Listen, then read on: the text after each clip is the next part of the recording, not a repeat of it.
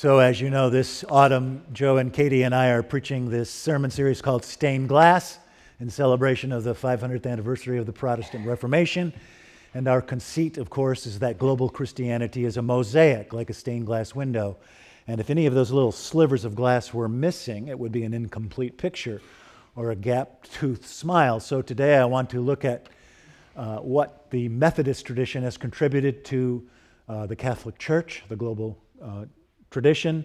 And I asked, Joe and Katie have a lot of Methodist colleagues, so they checked for me. They asked their Methodist colleagues, What are signature texts of the Methodist tradition? What makes you think? What Bible verses uh, do you think of when you think of Methodist? And many of them came up with this story, post Easter story from Luke chapter 24. Quintessentially Methodist story. Now, on that same day, two disciples were going to a village called Emmaus, about seven miles from Jerusalem, and talking with, with each other about all the things that had just happened. While they were talking and discussing, Jesus himself came near and walked with them, but their eyes were kept from recognizing him. And as these disciples walked around, uh, along the road to Emmaus, Jesus interpreted to them the things about himself in all the scriptures, beginning with Moses and all the prophets. And as the three came near the village to which they were going, Jesus walked ahead as if he were continuing on. But the disciples urged Jesus strongly, saying, Stay with us because it's almost evening and the day is almost over. And so Jesus went in to stay with them.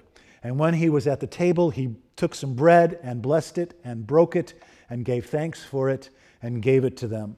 And then their eyes were opened and they recognized him but Jesus vanished from their sight. And then one disciple turned to the other and said, Did not our hearts burn within us when he unfolded the scriptures for us?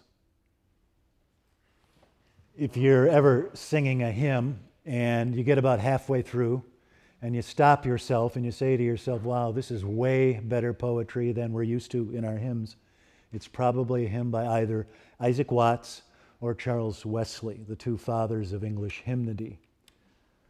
Till we cast our crowns before thee, lost in wonder, love, and praise. Charles Wesley wrote 6,000 hymns, 11 of them are in our hymnal, and he and his brother John began the Methodist tradition. Pray with me. Let the words of my mouth and the meditations of our hearts be acceptable in thy sight, O Lord, our rock and our redeemer. Amen.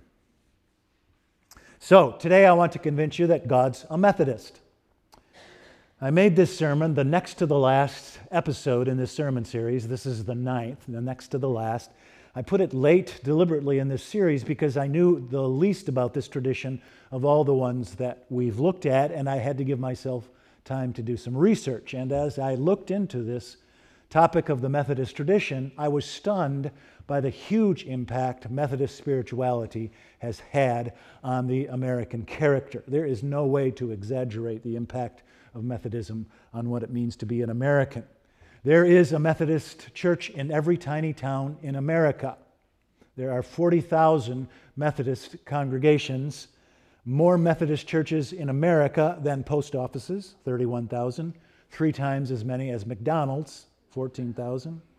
Membership is over 10 million, the third largest denomination in the United States after the Catholics and the Baptists.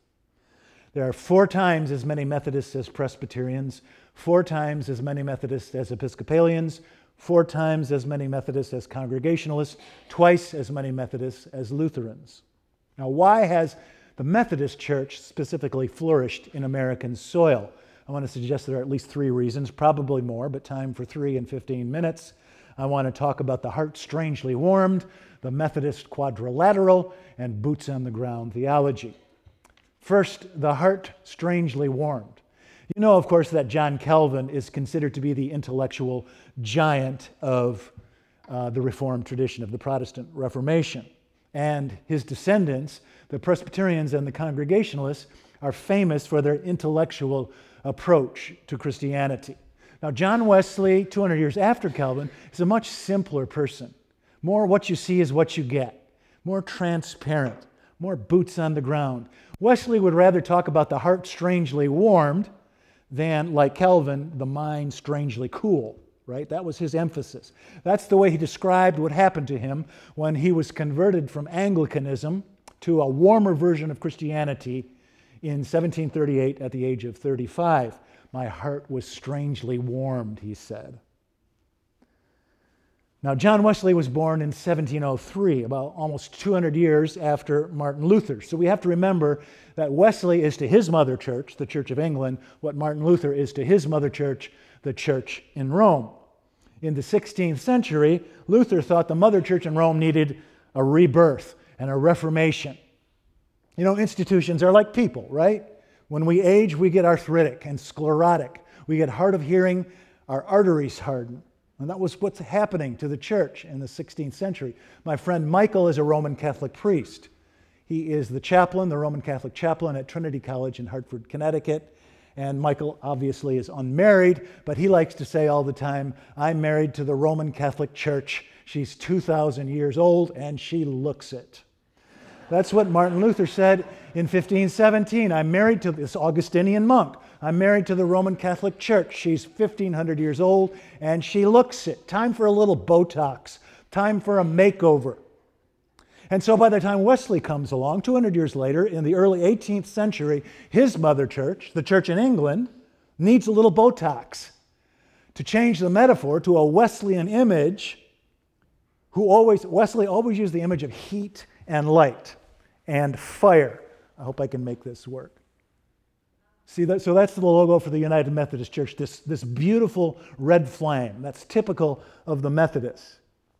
Wesley thought that the Church of England, 200 years old already in his day, was lukewarm, a dying ember, a campfire gradually diminishing under a killing drizzle or a wet fog after 200 years of English prosperity. Thus, this beautiful logo of the United Methodist Church. If you can't see the screen, it's on page 11 of your bulletins. And so, the story of these two disciples on the road to Emmaus is a quintessentially Methodist text. These two disciples walking home from Jerusalem after losing their friend, utterly disconsolate. Suddenly, there's not two but three. It's Jesus, but they can't recognize him, understandably, because they're not looking for him. They think he's dead. They come to their home, they convince Jesus to join them for dinner, and as Jesus breaks the bread and pours the cup, their eyes are opened and they recognize him. Jesus instantly vanishes, but one disciple says to the other, Did not our hearts burn within us as he opened the scriptures for us? That's where Wesley got that image of the heart strangely warmed. Our hearts are burning within us. This fire, this flame, this warm Christianity. Joe reminded me why the Methodists outnumber the Presbyterians in the United States. It's because as America moved west, the Methodists got there first. Because when you're a Methodist, all you need is a horse and a Bible, and you can go anywhere. The Presbyterians didn't get there until the railroad arrived because they had to ship their books. but, but here's the thing this, this emphasis on the heart strangely warmed never made the Methodists go soft in the head as corners of evangelical and fundamentalist Christianity have, right?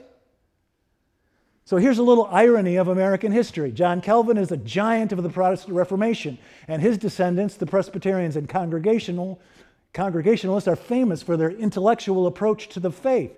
But if anything, the Methodists have had even, even greater success than the Presbyterians in American higher education. So, you know, Princeton University an originally Presbyterian place is pretty cool, but after that it kind of falls off. Presbyterians have wonderful colleges, but they're smaller and regional. But now think of all the great national Methodist universities, or at least schools that were founded by Methodists American University, Boston University, Duke University, Drew University, Southern Methodist University, Wesleyan University, and Emory University, which educated Joe. In 1851, nine prominent Chicago Methodists got together and purchased 379, 379 acres on Lake Michigan and planted this modest little school about two miles south of here. It was non sectarian and secular from the beginning, but they placed this school under the protection of the Methodist Episcopal Church.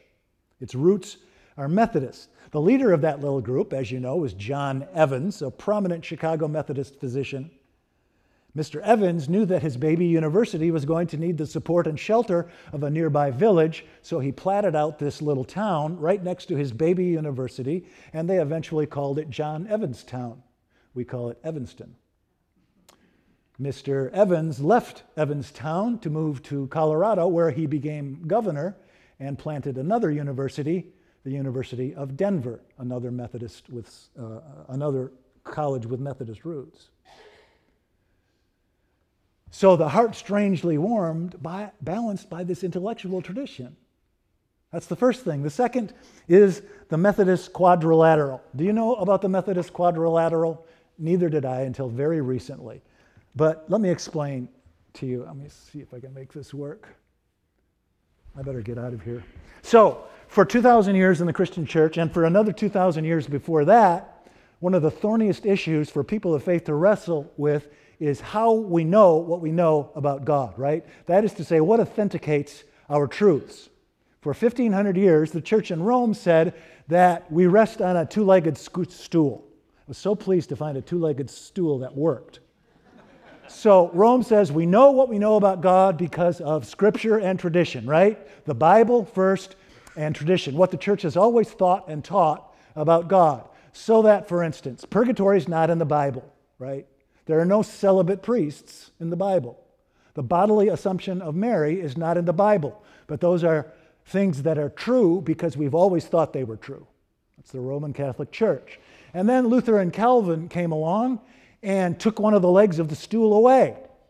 And they started, Luther and Calvin were always talking about sola scriptura, scripture alone, right?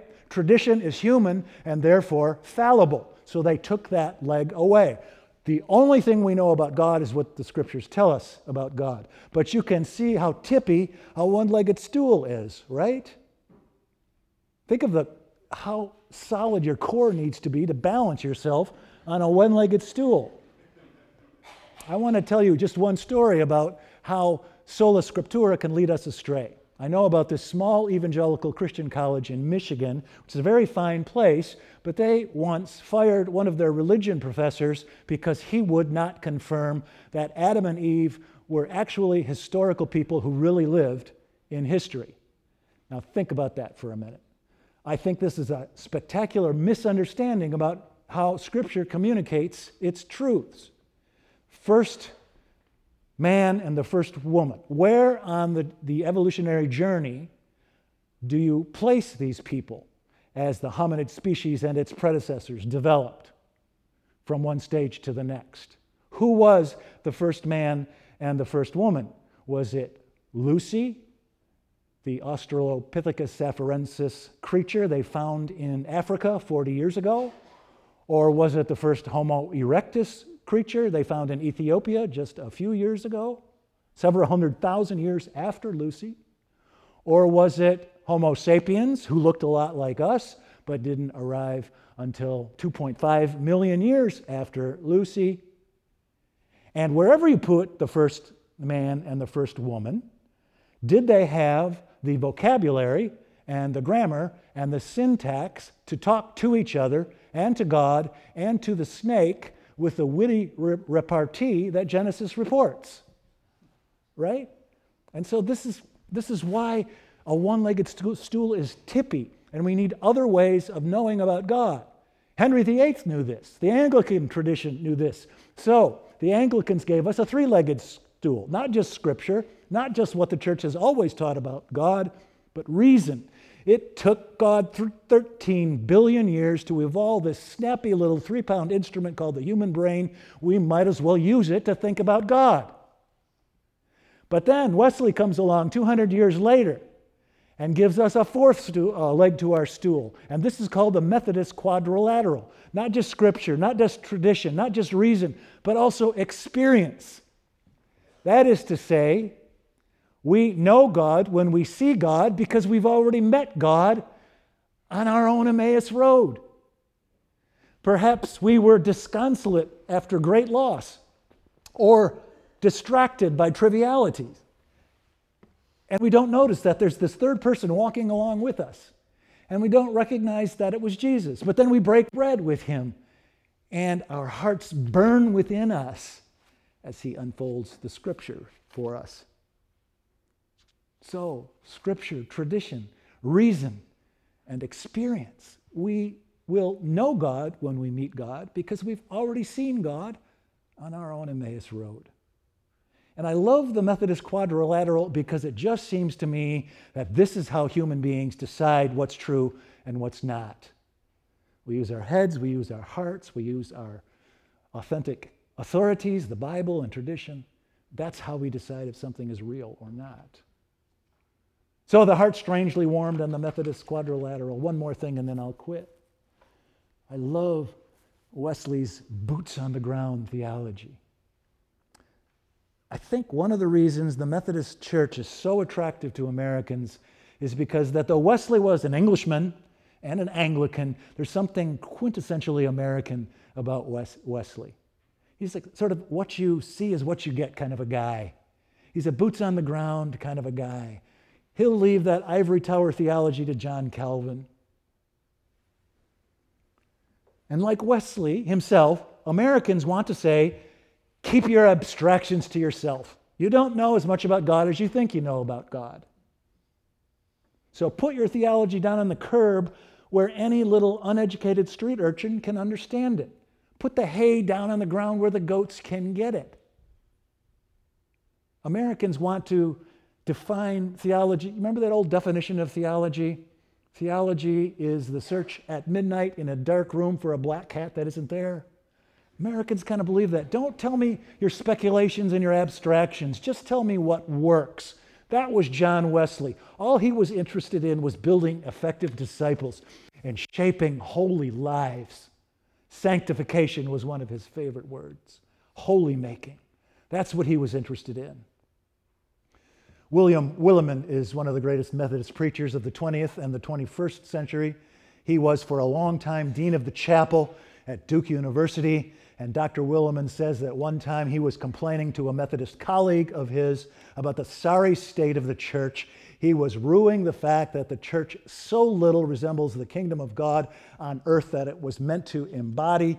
And after Dr. Willimon whined on for a number of minutes, his colleague got tired of his whining and said, Will, you want to see the kingdom of God? Follow me. And this Methodist preacher took Dr. Willimon into the dark, dank basement of his church, where two women were washing, drying, and folding the clothes of the homeless people who lived in refrigerator boxes around that church. Will, here's the kingdom. Here's the church.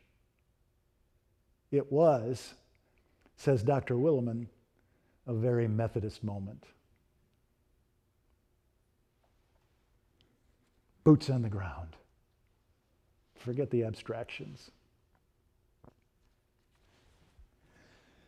So, what is the greatest baseball movie of them all?